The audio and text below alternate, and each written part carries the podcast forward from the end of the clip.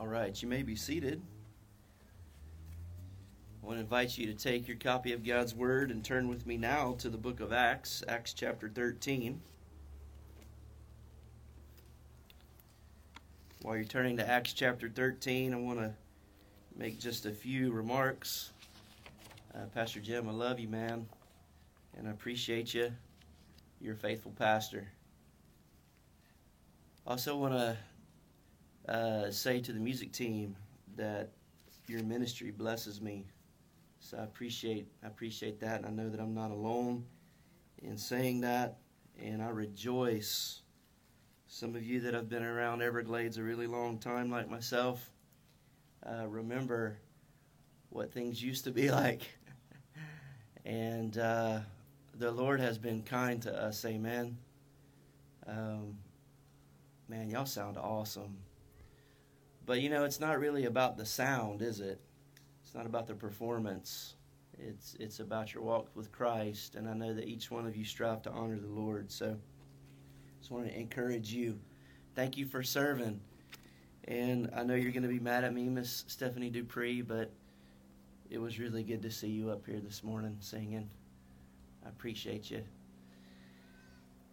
Acts 13, uh, 13 through 52 is going to be our text. And in case you're wondering, I didn't pack a lunch. Are we going to finish this? The answer to that question is no, we're not going to finish that this week. We'll finish it next week. So uh, you'll be home for lunch, I promise. But remember, it's only like 8:30 in the morning, so I got like three hours to go. Just kidding. I want to talk to you, though, specifically this morning from this passage of Scripture and next week about commitment to the gospel's advance. Commitment to the gospel's advance. Let's pray together.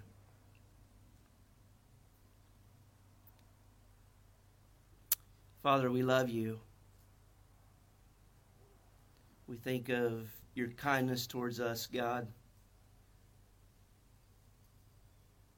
Even the fact that we would say we love you, we can only rightly admit that we can say that because you loved us first. God, that you called us from darkness to light, that you've given us a seat at your table, that you've adopted us as sons and daughters, that you've forgiven us of our sins, that you've cast them as far as the east is from the west. It's an amazing thing. And though our hearts are burdened and we struggle with the sicknesses and what's happening in our church family, God, we have to recognize this morning that man's greatest need is not to be healed from COVID. Man's greatest need is to be saved from their sin and the wrath that they're under. And so, God, we do pray that you use these situations to further the kingdom. God, help us to be committed in good times and hard times. Thank you for your kindness to us that in your providence we've sing we've sung the songs that we've sang this morning because really it's just about trusting you, not ourselves. So we love you, God. We do what we are called to do, which is we gather together in season and out of season, hard times and good times, to study your word together as a church family. And when we do that, Lord, we need your help. So we pray for your Spirit's illumination. We, God, we pray that you help us to understand. God, we pray that you give us eyes to see and ears to hear. God, work in our hearts. God, just give us a desire and a hunger for your word like we've never had before. So we love you, and we pray this in the name of our Savior, our King of Kings and the Lord of Lords, Jesus Christ. Amen.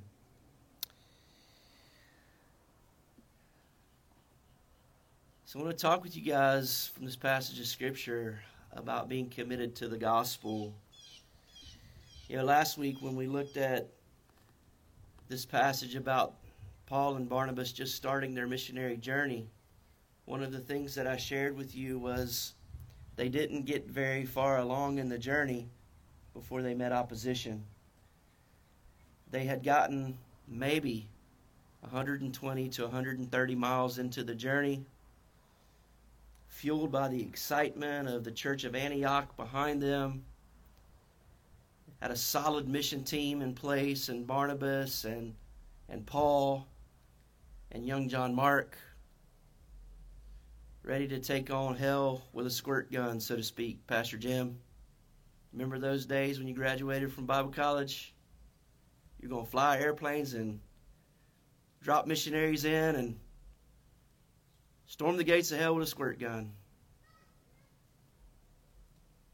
Doesn't take long to do doesn't take long in ministry before you realize as I said last week, motivation's not enough and self empowerment's not enough and we have to have more than ourselves. We, we really need the Spirit of God to help us in this. And so we saw last week that they didn't get very far before they met a guy named Bar Jesus, and Bar Jesus clearly opposed Paul, clearly opposed Barnabas, clearly opposed Sergius Paulus, clearly took what was being shared in the truth of God from God's Word the gospel and twisted it for the sole purpose of Sergius Paulus not coming to faith in Christ.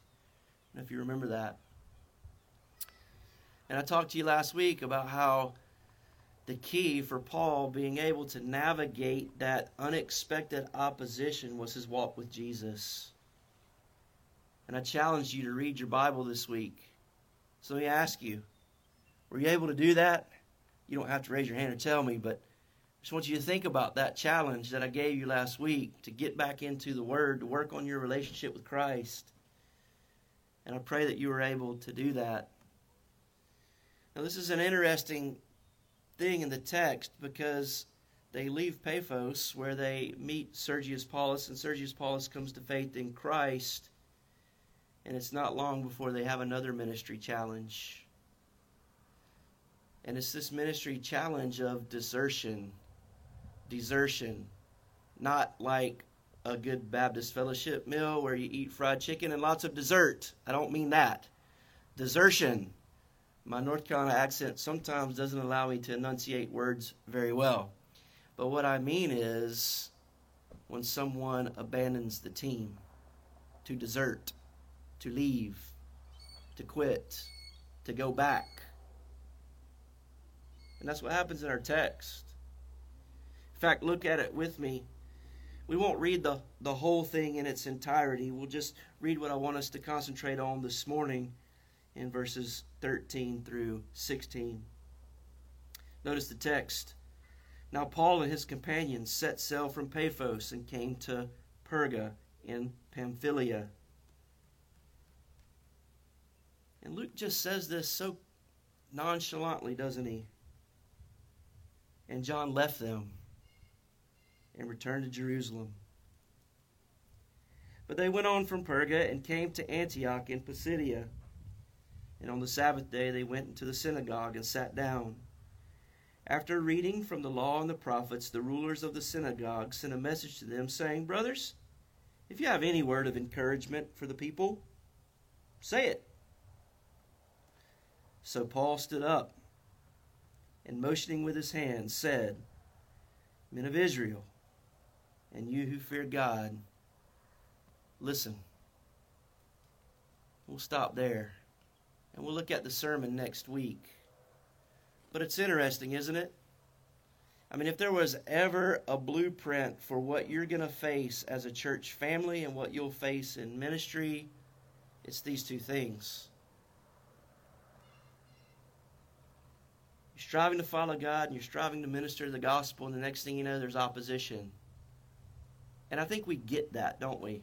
Like we would expect that, that there would be opposition from the world, that there would be opposition from without, that there would be someone that's not a believer that would be completely opposed to the truth and not want people to, to hear the truth. My goodness, we see it every day in our culture. Amen.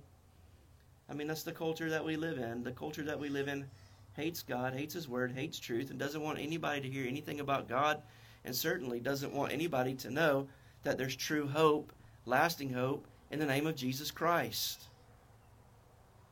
But it's this next one that's unexpected, and it's this next one that I would submit to you that hurts more than anything in ministry. Look back at the text.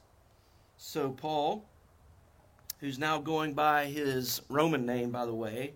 Sometimes he's called Saul, sometimes he's called Paul, but once his ministry shifts to the Gentiles, he goes by his Roman name, which would have been Paul. So Paul and Barnabas and John Mark, they're together as a team. And look what the text says. They they set sail from Paphos. This is where they were ministering to Sergius Paulus, and they come to Perga in Pamphylia. So Perga was about eight miles inland. So they go to a port, they travel eight miles, they're in Perga, and then the unexpected happens. John Mark leaves. Again, Luke Luke doesn't say much about it. Like this is one of those moments, Victor, where you're if you're like me, you just want to know, don't you? Like, man, what happened? Like, did they get in an argument? Did John Mark get his feelings hurt? Like, what happened? This is one of those cases, though, where we're not told what we may want to know. We're told what we need to know. And what we need to know at this moment in this journey is that one of the team members leaves. One of the team members deserts. I want you to think about this. It wouldn't have been very long before that the church of Antioch had assembled this team, prayed for this team, sent this team out. They had been faithfully ministering and sharing the gospel. My goodness, they had seen someone come to faith in Christ.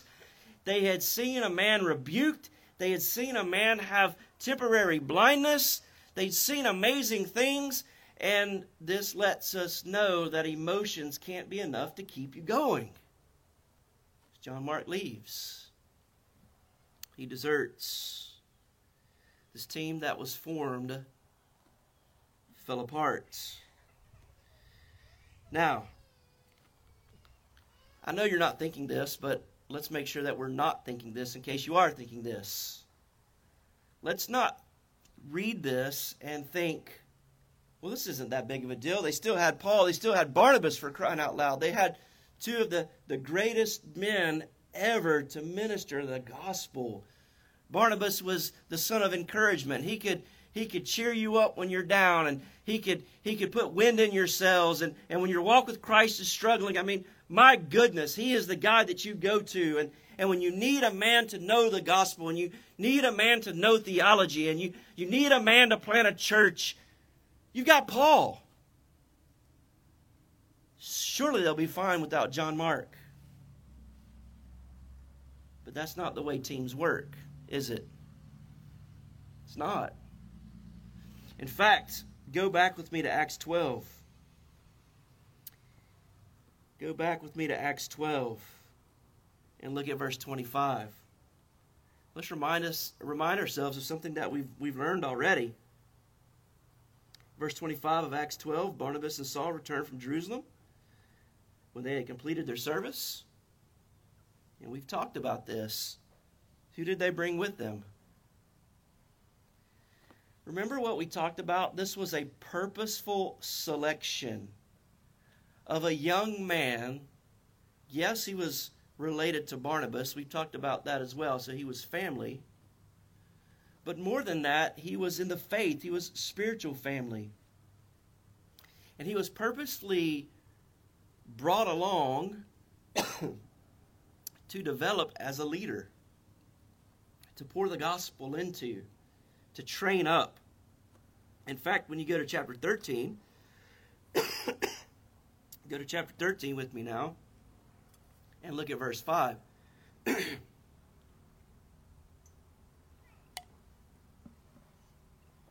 Excuse me. when you look at the end of verse 5, it talks about how they proclaimed the gospel in Salamis. And Luke specifically mentions who is there to assist Paul and Barnabas. John Mark. Uh, that word assist means that he was an under rower. Back in those days, it was common to have people in the bottom of a ship as it went across the ocean. And their job was to help the ship make its destination. This under rower wasn't the captain. This under rower wasn't the main leader. This under rower wasn't the person necessarily making the decisions. The main job of this under rower was to pull their weight to help the mission to get accomplished. That's the word choice that Luke uses to talk about John. So it wasn't as if he didn't matter. It wasn't as if he didn't have a place. It wasn't as if he wasn't doing anything. It lets us know by this word choice in Acts 13:5 that Mark had a specific part to play in this missions team. Hear me. So when it says that he left, this would have been hurtful. This would have been hard. This would have been difficult. This is nothing to just read over quickly. We need to stop and think and meditate and pause. You say, well, well, Luke doesn't make a big deal about this. I mean, he just mentions it and he and he kind of moves on. Doug, you're making a really big deal about nothing. You're you're straining out a gnat to make a point. You're you're maybe pushing the text too far. Am I? You remember in Acts 15 when Barnabas wants to bring John Mark back on the team? What happens? What did Paul say? No way. Why? The Bible says, and we'll look at it more, they had a sharp disagreement over John Mark. These two men, Barnabas and, and, and, Paul, that had locked arms together and seen people come to faith in Christ. They had been in prison together, persecuted together, suffered for Jesus together, had a sharp disagreement, the Bible tells us, over this young man named John Mark. Barnabas says, Son of encouragement, we need to bring him along. Paul says, No, we can't. And I'll talk more about that later. But for now, what I want you to understand is when we come to our text in Acts 13 and it says that John Mark left them, this was nothing simple. Don't miss it. There is nothing as hurtful in ministry as when people desert. I don't mean when God providentially calls people away. That's not what I'm talking about. There are times and there are seasons when God in His good providence calls people away. I'm not talking about when God in His providence moves people. I'm talking about when people give up and quit and desert. Two different things.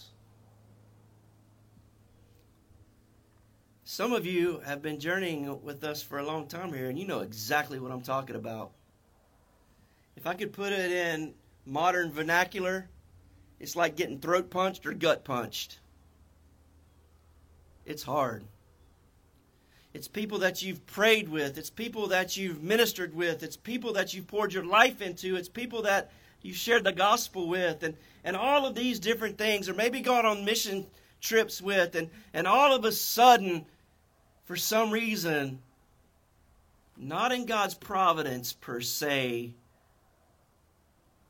in a good way, but in a sinful way they desert. It's hard. Hurts the team. It's difficult. It's very hard. It's very hurtful. It's very difficult. Listen. When we're when we're a church family, we're all pulling in the same direction. We're all shooting for the same goal to glorify God, to know Him, to be known by Him, and to make Him known. That's it. To take the gospel to those who have never heard, whether it's in Okeechobee, in our schools, in our workplaces, in our community, in our neighborhood, wherever it may be, to make Christ known. And when someone goes the opposite direction, it hurts. It's hard. It's difficult. So I want you to think about a couple of different types of desertions with me. One is, like we just read, there's a physical desertion. John Mark physically left. He just physically said, boom, peace out, I'm gone. Going back to Jerusalem. But there are other types that are not as obvious that I think we need to think about. One type of desertion is emotional.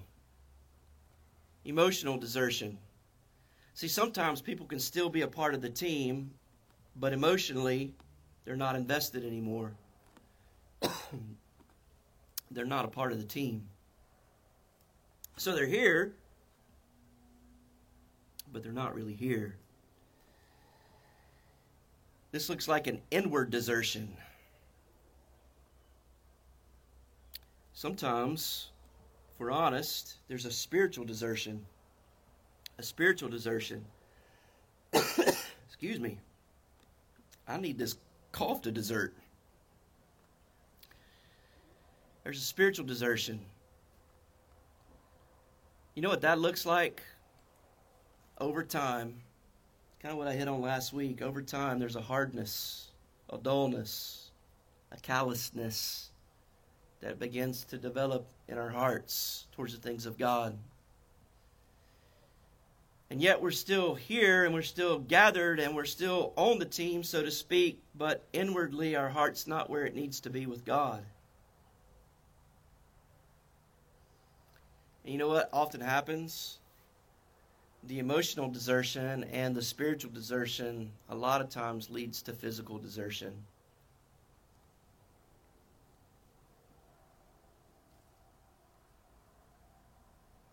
This is why we need each other, guys. This is why we need to pray for each other and be, in, be in each other's lives and check up on each other and make sure everybody's doing okay. And I get that we're busy. But our souls, the condition and health of our souls are really what's in the balance here. Hmm. This can also happen in marriage, can it not? We can sometimes be in a situation where someone physically deserts us or emotionally or spiritually deserts us. It's very hard, it's very difficult. So I want you to think about this give us some more application. As we're on this mission to advance the gospel and make disciples, here's what we just have to remember. These aren't things that are necessarily new. These are things we've talked about a bunch. There will be opposition from without. There are going to be tons of Bar Jesuses in this world that just hate the gospel and are going to let you know straight up. They don't want to hear it and they're going to work against you. And while that's a danger for us as a church family, and we need to be mindful of false teachers and false prophets and all those types of things coming in, that is the beauty of having confessions of faith. They are fences, they are protectors. That is the beauty of being in small group. That is the beauty of growing in, in Christ and, and being able to, when you're reading your Bible, knowing truth and being able to spot error. But I just want to tell you that I think the greatest danger that we face really is where John Mark found himself. And it's in this area of desertion, physically, emotionally, or spiritually. I think that's the greatest danger. Think about this the, the greatest danger for a church really is not an explosion from without, so to speak.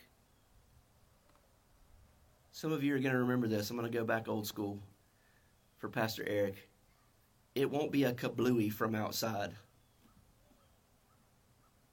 Sorry, that was maybe an ill time joke. It won't be a kablooey from the outside. It'll be an implosion from the inside. Our brother Andy has cancer right now, a very rare form of cancer that's affecting his body. If you look at him, he looks great, doesn't he? Looks healthy, no issues but he has an issue on the inside of him that's literally killing him slowly.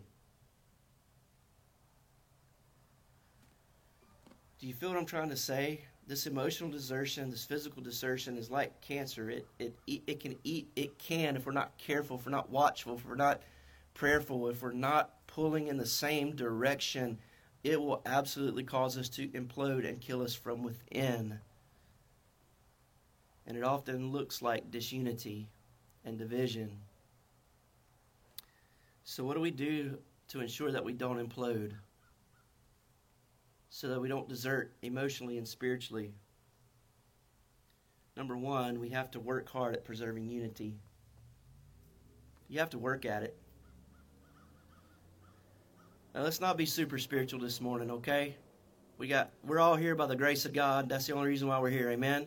And because of God's grace, we got nothing to hide, amen. But there are times when there are thoughts that probably come into our head about another brother, another sister in this church family that don't honor the Lord. What do you do with that? If you're going to work hard to preserve unity, then you take that thought captive, you apply grace to that person, you pray and ask for forgiveness. You work hard to preserve unity. We probably have been in a situation where someone may have come up to you at some point in time and said, Hey, have you heard about so and so? Or, as we Christians are often good at, our prayer requests sometimes are nothing but spiritual gossip. Amen?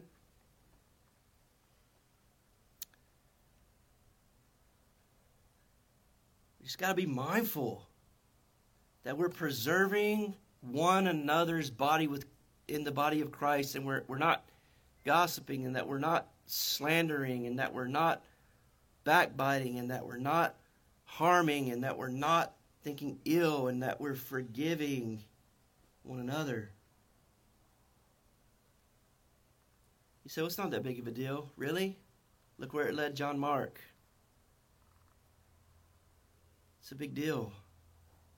The glory of God's at stake, and the souls of men and women are at stake, and the health of the body is at stake. You say, Well, are you preaching this, Pastor Doug, because you think that there's something wrong?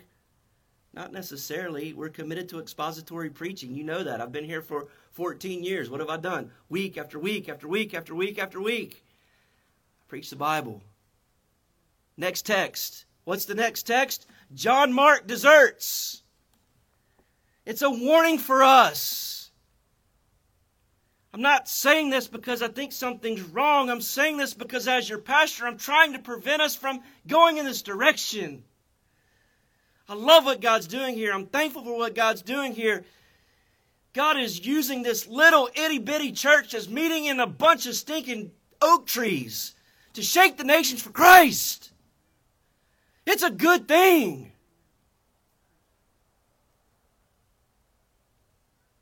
Have to be mindful of what we're doing and why we're doing it. We have to stay focused. Even the fact that many in our church are suffering with sickness right now, we can't get paralyzed with that. We have to focus on Christ and the gospel. Listen, my point is, you personally have to take responsibility to preserve the unity of the church. You have to. I have to. We have to. We have to fight for our holiness. We have to. I did some kayak fishing on Wednesday with a brother, Mark, uh, not too far from you, in Port Salerno. And, uh, you know, Mark, we had no problem with the tide going out, man, because we were just drifting in the current. It was awesome. Easy peasy, mac and cheesy. But then the tide changed. If you've ever kayaked against the current, canoed against the current, it's tough sledding. Or I guess I should say tough paddling. the current was so strong and the inlet was so busy that me and my, my buddy that I, that had invited me, we actually just got out of the kayaks, Pastor Jim, and just pulled them. That's how strong the current was. And I want you to think about this. Remember what I told you last week. The world, the flesh, and the devil is the current that's working hard against your pursuit of Christ. Sometimes you're paddling and it's smooth sailing and it's awesome. And then sometimes, brothers and sisters, you just got to flat out get out of the kayak and just start walking. My buddy got so tired, you know what he did, Pastor Jim? He just sat down in the water. He said, I got to take a break. I was thankful. we got to work hard to preserve the unity of the church. Number two, I talked about this last week, but I'm not, but I want to hit it again. It really is about just your relationship with Jesus. putting a priority on your relationship with Jesus, that you're growing. Remember what the writers of Hebrews said to that church? He said, Man, you know what? Some of y'all should already be teachers, but you're still spiritual infants. So dull. I don't think he was being mean spirited. I think he was just telling the truth. He's like, Look, y'all need to get it together. It's like when a cowboy spurs the horse. You got to get this thing moving. You got to get this thing going. You're drifting. You're dull. Pursue Jesus. Number three, confess sin. I think this is if if we're not going to implode, we guys, we just got to deal with the sin that's in our lives. We have nothing to hide. Jesus knows everything. He died for our sin. Amen. He knows. Confess it. Forsake it. Don't grieve the Spirit. Okay, now here's the rub because it's easy personally, but it's hard relationally. Amen. I was so encouraged Wednesday evening by Brother Israel as he was teaching our men. And he shared a testimony of how he's recently apologized and asked for forgiveness from his children over certain things in his life that he's just been trying to grow in. That's awesome. Job.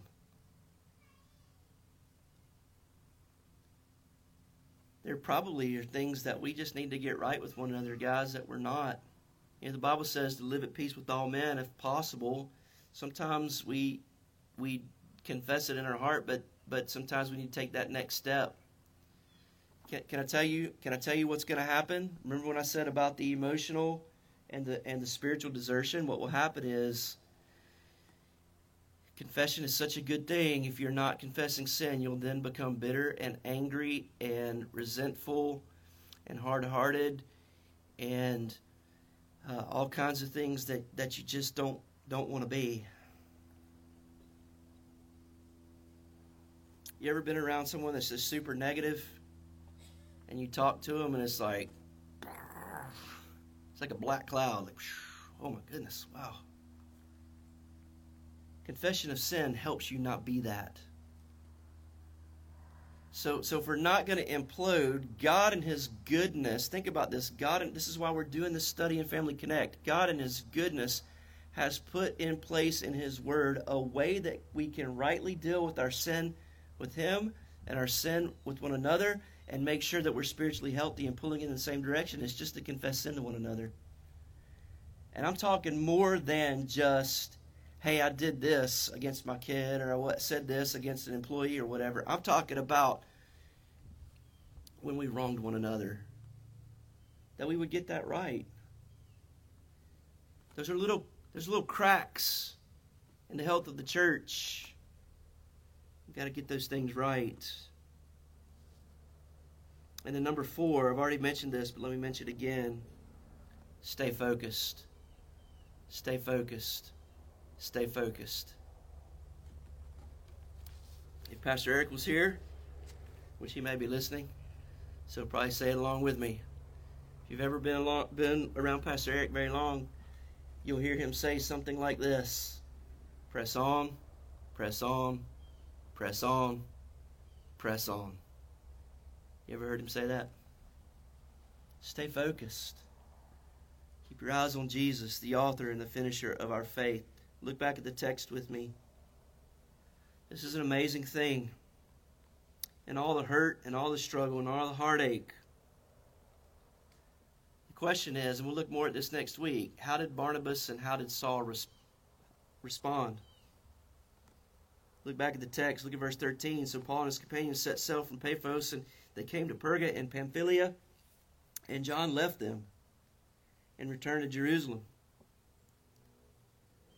Man, you should circle that next word, though, shouldn't you? That word, but. That conjunction. Luke is making a marker of contrast. What did John do? He left. What did Paul and Barnabas do? They went on. Amen. Hallelujah. Praise the Lord. In the midst of the heartache, in the midst of the discouragement, in the midst of the of being downcast, in the midst of the struggle, in the midst of the desertion, What did they do? They kept going. And we're going to see next week that God did an amazing work in Antioch Pisidia through the faithfulness of these brothers. Notice the text. Let's keep going. They went on from Perga and they came to Antioch in Pisidia. And on the Sabbath day they went to the synagogue and sat down. After reading from the law and the prophets, the rulers of the synagogue sent a message to them, saying, Brothers, if you have any word of encouragement for the people, say it.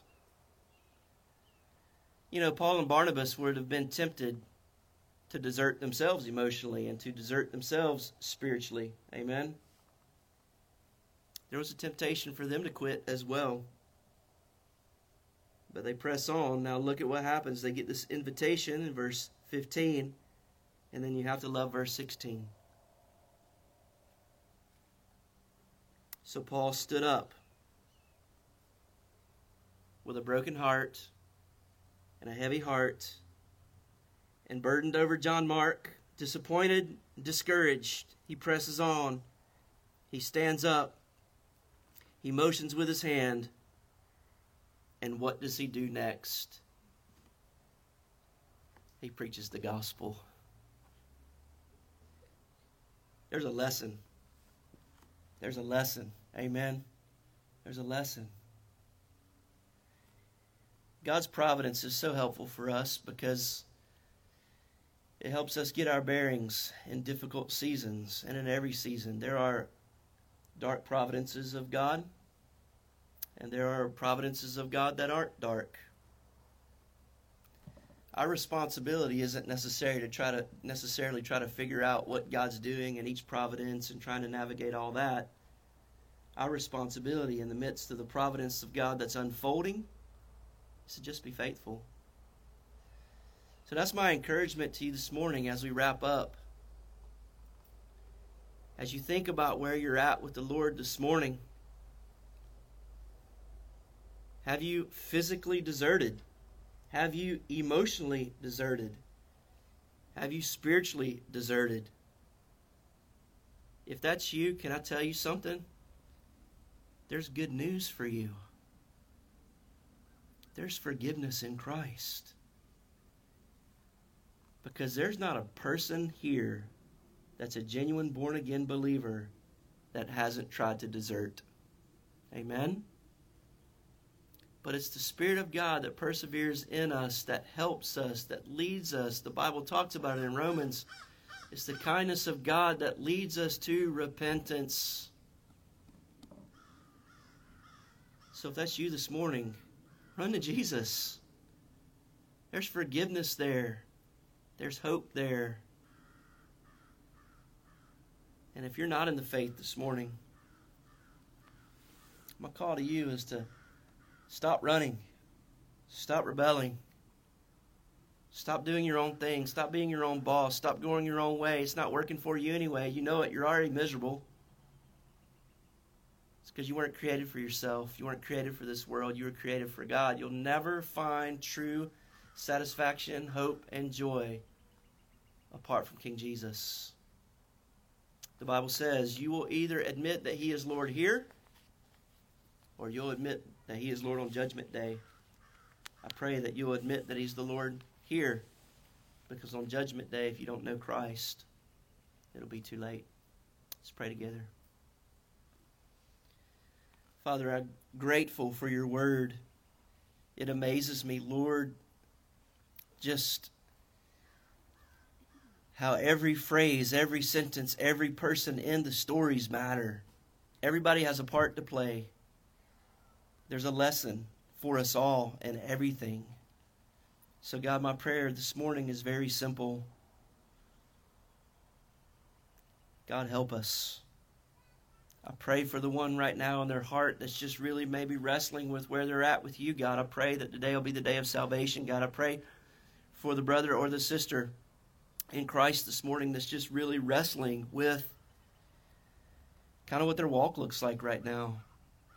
Oh God, I pray that they'll run to you and and just Pray what David prayed Restore unto me the joy of my salvation. Don't cast me away from your presence. But God, they'll find forgiveness and new joy in you. God, I pray for your protection over our church family. Protect us, God. Keep us from opposition from without, Lord, we pray, and keep us from opposition from within, Lord, we pray. God, help us to not be immature. Help us to be mature. Help us to be humble. Help us to not be prideful. God, we love you. We are so grateful this morning that you're patient with us. Oh, man. God, thank you. Pray this in Christ's name. Amen. I want to invite you to stand to your feet as we worship the Lord uh, through a closing song.